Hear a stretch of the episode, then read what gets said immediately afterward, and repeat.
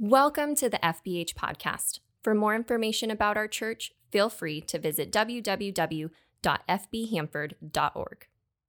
And so, as we're preaching through this Mark series, we're going to be in Mark 15, by the way. And so, if you want to open your Bibles, you can flip to Mark 15, open it on your phone, whatever. But as we're preaching through this, it's kind of a weird one because today is Palm Sunday. We celebrate Palm Sunday, right? But Palm Sunday is Jesus' triumphal entry into, like, like into Jerusalem. And normally, what would happen is we'd have like a whole bunch of kids, We'd sing Hosanna, and they'd have palm fronds and hit each other with palm fronds, and then like set the palm fronds down, and then the volunteers would have to try to organize all the kids back there afterwards, right? But we're not doing that today because as we're preaching through Mark, we have been in the last week of Jesus' life for the last two months. Palm Sunday for us, as we've been teaching through it, was like two months ago. And so today, it's to feel kind of heavy because of the fact that we are, te- we are going to be teaching through the death of Jesus. And I don't know if we consider the death of Jesus, that truth, enough. And I think the reason that we don't consider it enough is because even though America is kind of now on its way to becoming a, a post Christian nation and church attendance and personal relationships with Jesus are rapidly falling, there is still an assumption in areas like ours that people should already know and understand the magnitude of, of this event. And so, because that, the reason we go to church can simply, for people, can simply just be to be moral. Like, I'm going to be more moral. Actually, I think if you would ask the majority of non Christians just randomly walking down the street, why do people go to church? I think oftentimes the answer would be, oh, so they can be, learn to be a good person and we boil down Christianity, we boil down our belief in Scripture, in Jesus, in God, in the Holy Spirit, we boil all of that down into this idea of morality. And actually, if you look at Scripture, Jesus' Jesus's goal wasn't morality for the sake of morality. I mean, yeah, he teaches how to be a good person. Scripture gives us the Ten Commandments, right? Honor mom and dad, don't steal, don't kill somebody, like you should be good, you're a moral person. But that wasn't Jesus' intention for coming here. Jesus' goal was to make a pathway for the kingdom of heaven, which isn't reserved for when we die, by the way. This pathway is open and it starts as soon as we enter into a saving relationship with Him. So hear me on this. And this is what I want you to get out of this message today. So if you're a note taker, get ready to take a note. Jesus came and died for our eternity, not our morality. Jesus came and died for our eternity, not our morality. And this scene right now that we're going to get to, it's going to start in verse 16. It is going to show us God's wrath. It's going to show us God's forgiveness. It's going to show us God's grace. All of these things have to be present in order for us to kind of have a pathway that leads us back to God.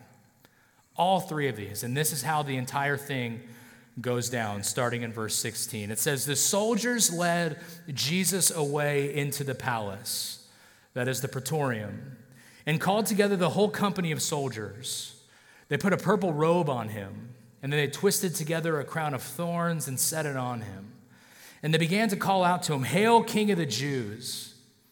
And again and again, they struck him on the head with a staff and they spit on him. Falling on their knees, they paid homage to him. And then they had mocked him. And when they had mocked him, they took off the purple robe and put his own clothes on him then they led him out to crucify him. All right, let's understand where we're at. If you haven't been with us the last couple weeks, you need to know that two weeks ago was kind of Jesus' trial before the Sanhedrin, a whole bunch of Pharisees, a whole bunch of religious leaders who wanted nothing more than to eradicate Jesus off the face of the earth. So they got together, they conspired against them, they got Judas involved, and Judas betrays him. They bring Jesus in and they're like, yep, he's guilty of blasphemy. We're going to take him now to a guy by the name of Pilate. Pilate's going to be a Roman authority. And so they, they bring Jesus to Pilate, and that was last weekend. And, and, we talked about the, the, the trial before Pilate and the fact that they present all of this evidence about Jesus, and none of the evidence really sticks, and none of it is actually what it should be, and Pilate wants nothing to do with it. And so Pilate was like, hey, look, we, we have the opportunity to release one prisoner. You guys can either release Jesus or you can release this guy by the name of Barabbas. Barabbas being an insurrectionist, a guy who was, was doing his best to rise up against Rome with other people. And so, like, give us Barabbas. Give us Barabbas. And so, so then Pilate's like, well, what do you want me to do with Jesus? And they're like, crucify him, crucify him. Mob mentality takes over. We ended last week by saying and Pilate was going to have him beaten and crucified. And so that's what is happening right now. Jesus is getting beaten and he's on his way to be crucified. So Jesus gets scourged in front of everybody, whipped in front of everybody. If you've been a part of church for a long time, you would recognize a pastor has probably talked about the whip that they used. It was called a cat of nine tails. And what would happen is they would have this whip, and it was made of, made of leather. At the end of the leather, the whip wasn't enough. At the end of the leather, they would tie rocks and bone and, and anything sharp that they could find, and they would whip the prisoner. And then, as they would whip him, that rock and that bone, those sharp objects would dig in, and then they would pull. So it wasn't just whipping that would happen, it would be the tearing of the skin that would happen. Sometimes it would wrap all the way around the body, pull off chunks of flesh from that person. So they scourged Jesus in front of everybody. They beat him in front of everybody. So badly that most people couldn't even recognize him, is what some accounts say. So this is all going on, and then after that happens, then they bring him back, and there's just a whole bunch of soldiers who are, who are going to continue to kind of crucify Jesus and mock Jesus. So Jesus, he's scourged in front of everyone, in front of Herod's palace, and was taken into the courtyards afterwards. That's that praetorium, that word right there. Taken into the courtyard afterwards. And so these guys who beat him and mock him, these are Pilate's men. The guy who wanted nothing to do with anything, these are Pilate's men. And they were actually brought in from Caesarea to Jerusalem to help handle this entire situation. So these guys aren't local. They may have heard of Jesus, but they probably have no context for what is actually going on. They're acting on orders here. They hear that there's this guy who's saying he's the king of the Jews. Okay, I know how that we can mock him best. Let's pretend like he's a king. Let's take off one of our capes, probably burgundy, but purple enough for royalty. Let's throw that on him and make, make people think that he is actually pretending to be the king of the Jews. Oh, you got a cape on him? You got, you got royal purple on him? Let's make a crown for him. And they probably found some, some real sharp, a bush with real sharp uh, thorns on it, wrapped it into a crown, and pressed it onto his skull. And as we're thinking about this, we're thinking, okay, how many guys were there? How many people are present in this praetorium, in this courtyard? How many people are there? And maybe you have a little bit of context because you've watched The Passion of the Christ or something like that, and you're like, oh, yeah, I remember this scene. It's like in a back hallway, kind of, and there's like five or 10 guys. They're yelling at him, they're punching him. Mark tells us there's 206 guys there. 206 men took part in this, this perverted humor that they legitimately thought was a great joke. This Jewish man claimed to be a king.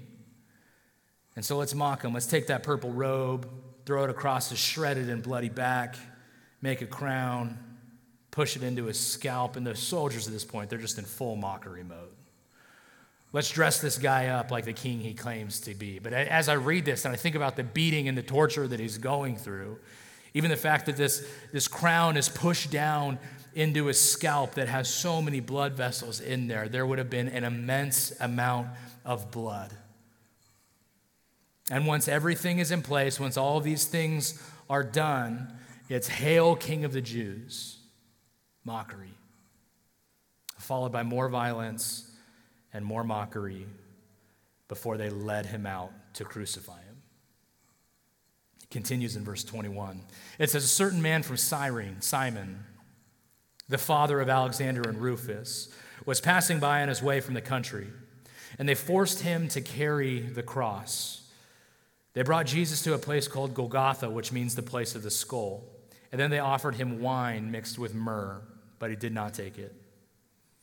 Verse 24, and they crucified him. Dividing up his clothes, they cast lots to see what each would get. It was nine in the morning when they crucified him. The written notice of the charge against him read, The King of the Jews. They crucified two rebels with him, one on his right and one on his left. Those who passed by hurled insults at him, shaking their heads and saying, So, you who are going to destroy the temple and build it in three days, come down from the cross and save yourself. In the same way, the chief priests and the teachers of the law mocked him among themselves. He saved others, they said, but he can't even save himself. Let this Messiah, this King of Israel, come down now from the cross that we may see and believe. And those crucified with him also heaped insults on him. Men who were crucified, they were required to carry the crossbeam of the, uh, the cross, not the entire thing like a lot of depictions would see or would show rather. It would be the cross piece that they were going to be nailed to. And John tells us that, that Jesus started out by, by, by doing his best to, to bear it. That he put it on his back at, at first, and, and he actually couldn't do it because of the beating and the torture that he endured. This would actually speak to how badly he was beaten because this cross piece would only weigh 30 or 40 pounds. It was big, but not like an entire tree big. 30 or 40 pounds. And for a guy who was in his mid 30s when he was crucified, like Jesus was, this shouldn't have been that massive of a weight. A healthy 30 ish year old man, 35 year old man, should be able to carry 30 pounds on his back. But he was beaten to death. And so, because of that, he can't carry it. So, this guy named Simon to carry it for him. And they walk to the place of the skull, Golgotha. And a really simple line encapsulates all of the torture that the cross would have had for Jesus. It's verse 24. It's a real simple sentence. It just says, and they crucified him. Now, Mark, remember, as he's writing, he's writing to a specific group of people. Most people that he was writing to would have understood what crucifixion meant, what the torture of crucifixion meant. So what would happen is, is they would they would put Jesus on the cross and they would put criminals on the cross. And sometimes they would tie their hands to each crossbeam, and sometimes they would, they would nail the person to each crossbeam. And so oftentimes we think of Jesus being crucified and, and the nails go in his hands. Well, the nails actually went into his wrists, is what it would have been common. So he had something to lock into there rather than the nail just tearing through the palm of his hand. So would lock him onto that, and then there would be a, a, a, tiny little slanted shelf on the bottom they would put his feet onto, and they would nail his feet to that. And so most people think, like, oh, crucifixion, how, how would you die from crucifixion? Is exposure? Maybe Jesus bled to death? What is it? Well, oftentimes, crucifixion, the way that you died was you couldn't breathe anymore. People don't think about that, that, that it was literally asphyxiation. Because what would happen is when your hands like this and your feet like this and your whole body is slumped down, that you can't take a deep breath when you're in that position. And so, what the, the prisoner would have to do, what he would, ha- he would have to push up on that nail that was gone through both of his feet to take a breath. Up, down, up, down, in and out, in and out. And so, what would happen is people wouldn't die because of exposure or they, got or they bled out or anything like that. They would die because they couldn't breathe anymore. They were so exhausted that they couldn't push up on that nail that was underneath their foot as well. And so it would completely and totally die because of that. And so in this whole thing, they offer Jesus a drink to ease the pain. And he refuses at that point. They put him on a cross between two other men. Most, most people understand these men to be robbers in some way. And Jesus had a, a board nailed above him with a specific charge against him, so anyone who didn't know what was going on would know then. This man claimed to be the king of the Jews, is what the board read. The board was a mixture largely of mockery and his charge at the same time. So I was reading through this, and I was reading through the guys on either side of, of Jesus as they were being, as Jesus was, uh, was being crucified. And verse 27, it doesn't say robbers, it says rebels. There's actually a growing understanding and, and a study, I guess, in the theological realm, because this is what nerdy pastors do. They're like, what is the actual word there? And more people actually believe these guys were less robbers and more insurrectionists. Where have we heard insurrectionists before in the last couple weeks? Barabbas. Which means that a lot of people actually believe the cross that Jesus was hanging on was actually the cross that was reserved for Barabbas that these two guys were a part of the same insurrection, the same overthrowing of Rome that Barabbas had been a part of. And all three of them were scheduled to get crucified together. But the chief priest wasn't, weren't going to allow that. Like, no, that cross is reserved for Jesus. And so Jesus not only takes the place for all of us on the cross, but he specifically took the place of Barabbas on that cross as well. And there's some gray area there. Okay, don't, don't write home to mom about that, but it's definitely something to consider. And then in verses 31 and 32, we have more mockery, specifically mockery from the Pharisees. And then Jesus dies. And when Jesus dies, this is when the story is going to shift back from Jesus' humanity to Jesus' divinity. And this is going to be an important shift. It starts in verse 33. At noon, darkness came over the whole land until three in the afternoon, three hours of darkness. And at three in the afternoon, Jesus cried out in a loud voice, Eloi, Eloi, lema sabachthani, which means, My God, my God, why have you forsaken me? When some of those standing near Jesus heard this, they said, Listen, he's calling Elijah. They were mistaken with the Eloi, Eloi. Verse 36 Someone ran, filled a sponge with vinegar, put it on a staff, and offered it to Jesus to drink. Now leave him alone. Let's see if Elijah comes to take him down, he said. And with a loud cry, Jesus breathed his last. The curtain of the temple was torn in two from top to bottom. And when the centurion who stood there in front of Jesus saw how he died, he said, Surely this man was the Son of God. All three of the synoptic gospels, that's Matthew, Mark, and Luke, record this event, specifically the darkness that's falling over the land. They all record it. And some people have tried to kind of write this event off as an eclipse of some sort or a sandstorm or something like that would happen for three hours that would blot out the sun and just have darkness. And there's a couple explanations of what it, what it could be in the natural realm, but Mark chalks it up to God's judgment. And this is God's judgment, literally his wrath being poured out onto Jesus at this moment which is why at this same moment when darkness falls that's why when jesus he cries out in verse 34 and you heard me say it in my terrible hebrew but he cries out to god. And honestly the meaning of this cry my god my god why have you forsaken me? We've tried to explain this away so often. The reality of this is is we don't know the depths of what this statement means We'll never know the depths of what this statement means on this side of eternity because it's beyond our comprehension. The cry is so deep that we can't get to the bottom of this. And the least inadequate explanation is that Jesus finds himself right now in a complete and total sense of desolation. He's been cut off from the Father. He's enduring pain, torture. His friends have all abandoned him, and he is alone on the cross, bearing the wrath of his Father for all of eternity. This is when the sin of all mankind is being placed onto Jesus in such a severe way that he felt the horror of that sin so deeply that for a time his closeness, his perfect communion with the Father had been obscured. And that's heavy. But this moment is why Jesus came to earth.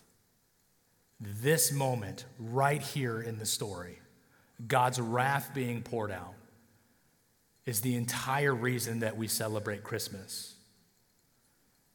This is why he came. This is when the sin of all mankind is being placed on him. This is why he came to earth. This is why he died. This is why he was so terrified in the Garden of Gethsemane. Not because he was going to die, he knew what awaited him after death It was because he was going to be completely and totally cut off from the Father. Paul tells us this in 2 Corinthians the depth of how bad, of how rough this was, that God made him who knew no sin to be sin for us. That's what's happening right now. Jesus, spotless lamb, perfect sacrifice, hanging on a tree, cursed for the sake of the cursed, sin for the sake of the sinner, damnation for the sake of the damned. That's the weight of all of this. And after he bears all of it, he refuses a drink, and with a loud cry, he breathes his last breath after six hours of torture. And then we get to something both incredibly interesting and something incredibly important. This is the shift from humanity to divinity right now. It's at this moment that God had redeemed all of his people and provided a pathway back to mankind, or pathway back to eternity.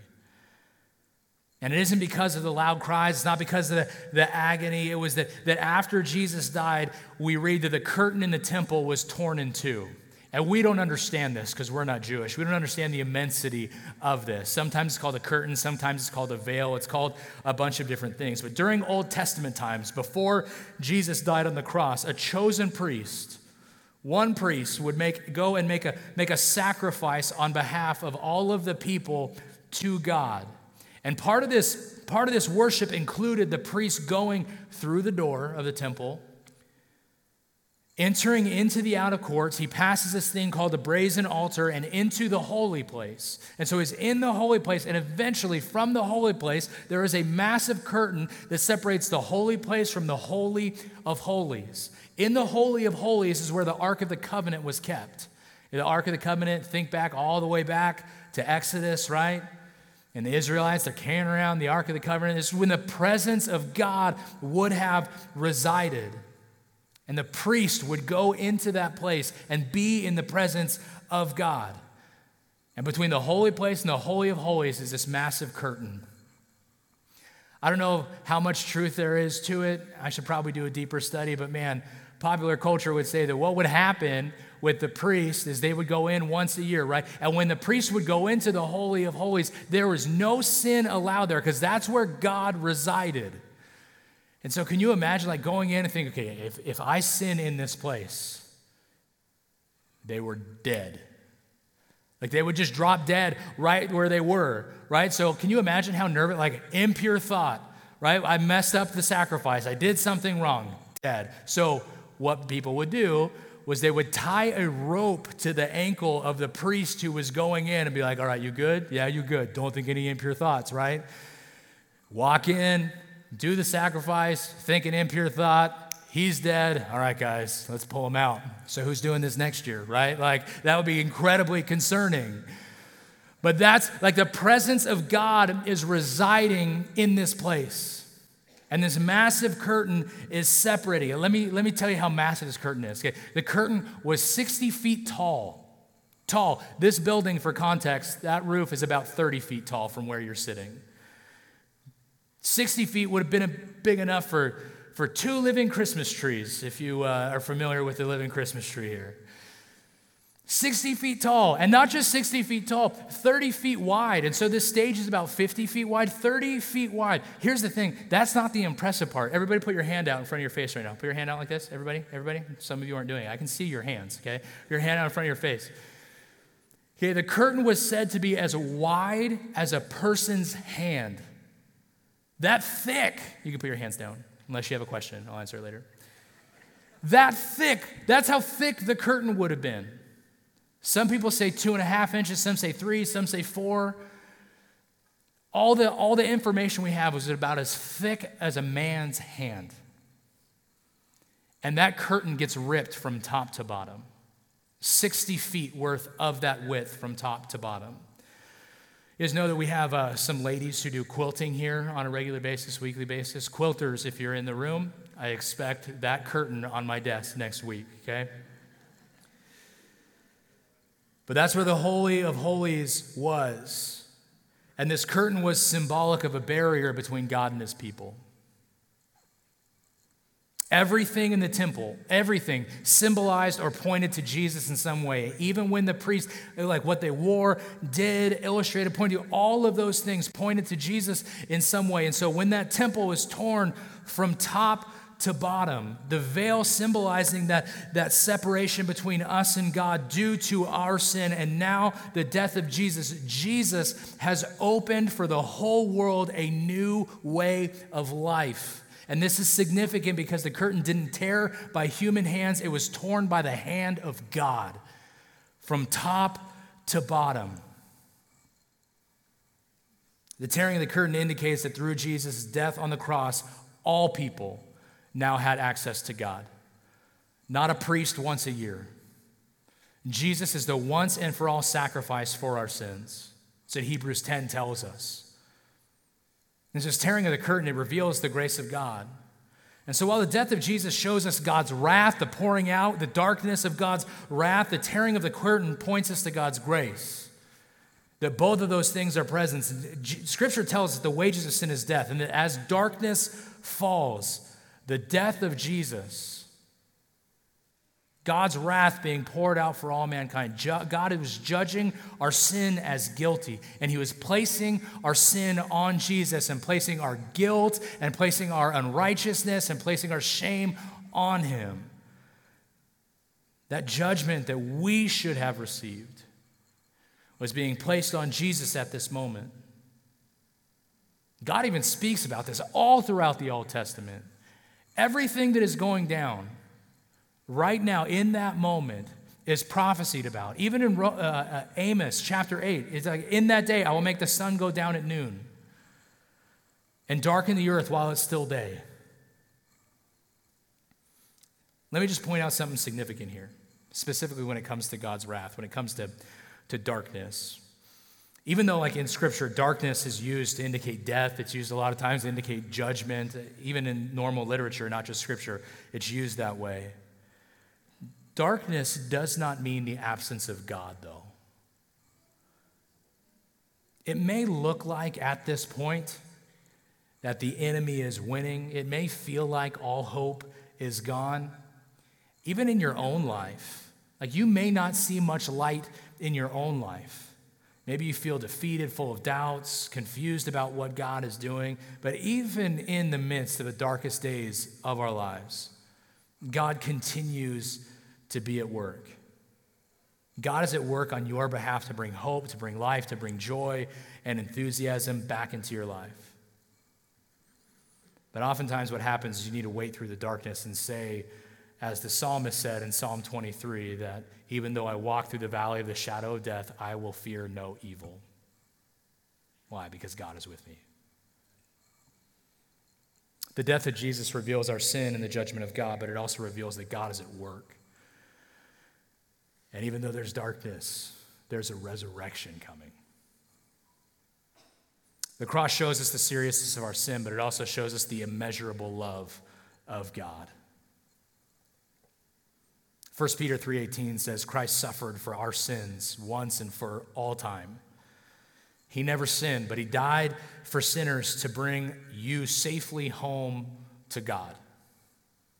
He suffered physical death, but has been raised to life in spirit, is what Scripture tells us.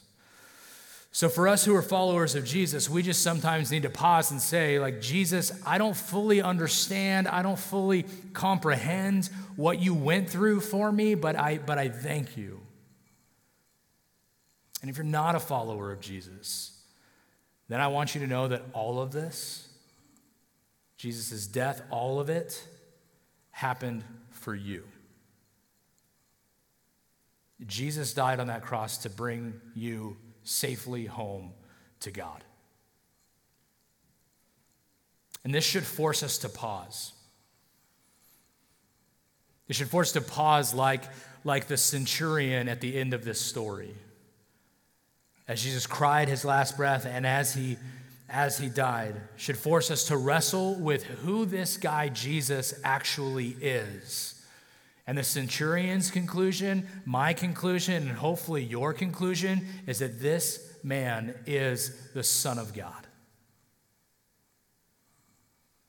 And so, this first Sunday of the month, like we normally do, we celebrate communion. So, I'm about to invite the band out. If you didn't get communion elements, raise your hand nice and high.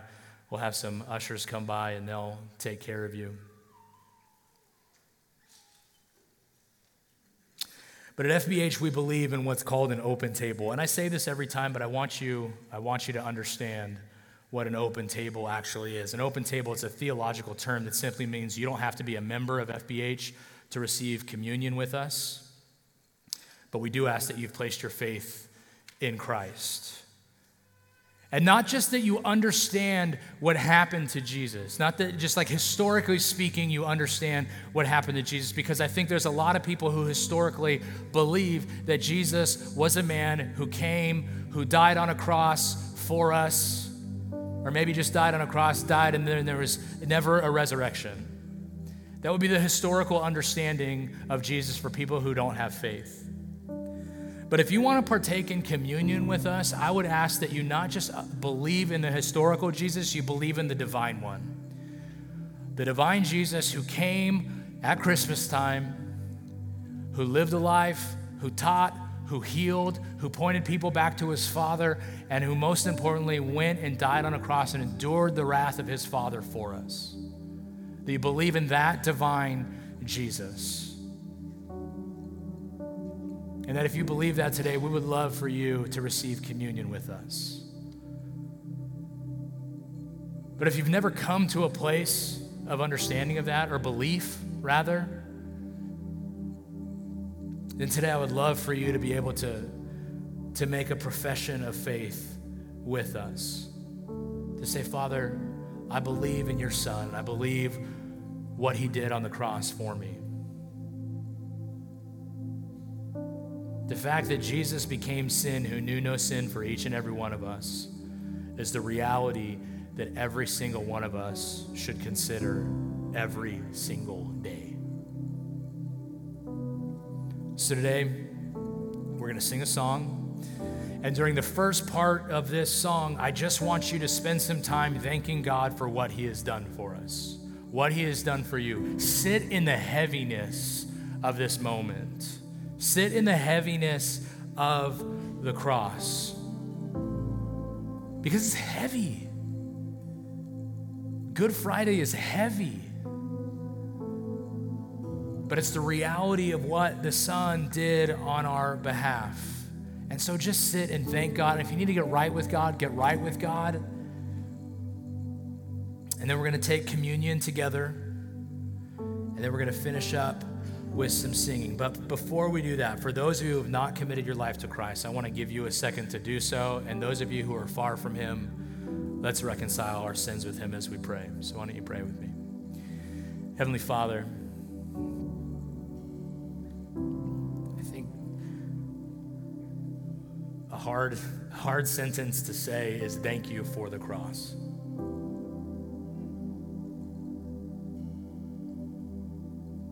God, that's heavy. And that my sins are there on your Son. And that I don't come to that understanding regularly enough.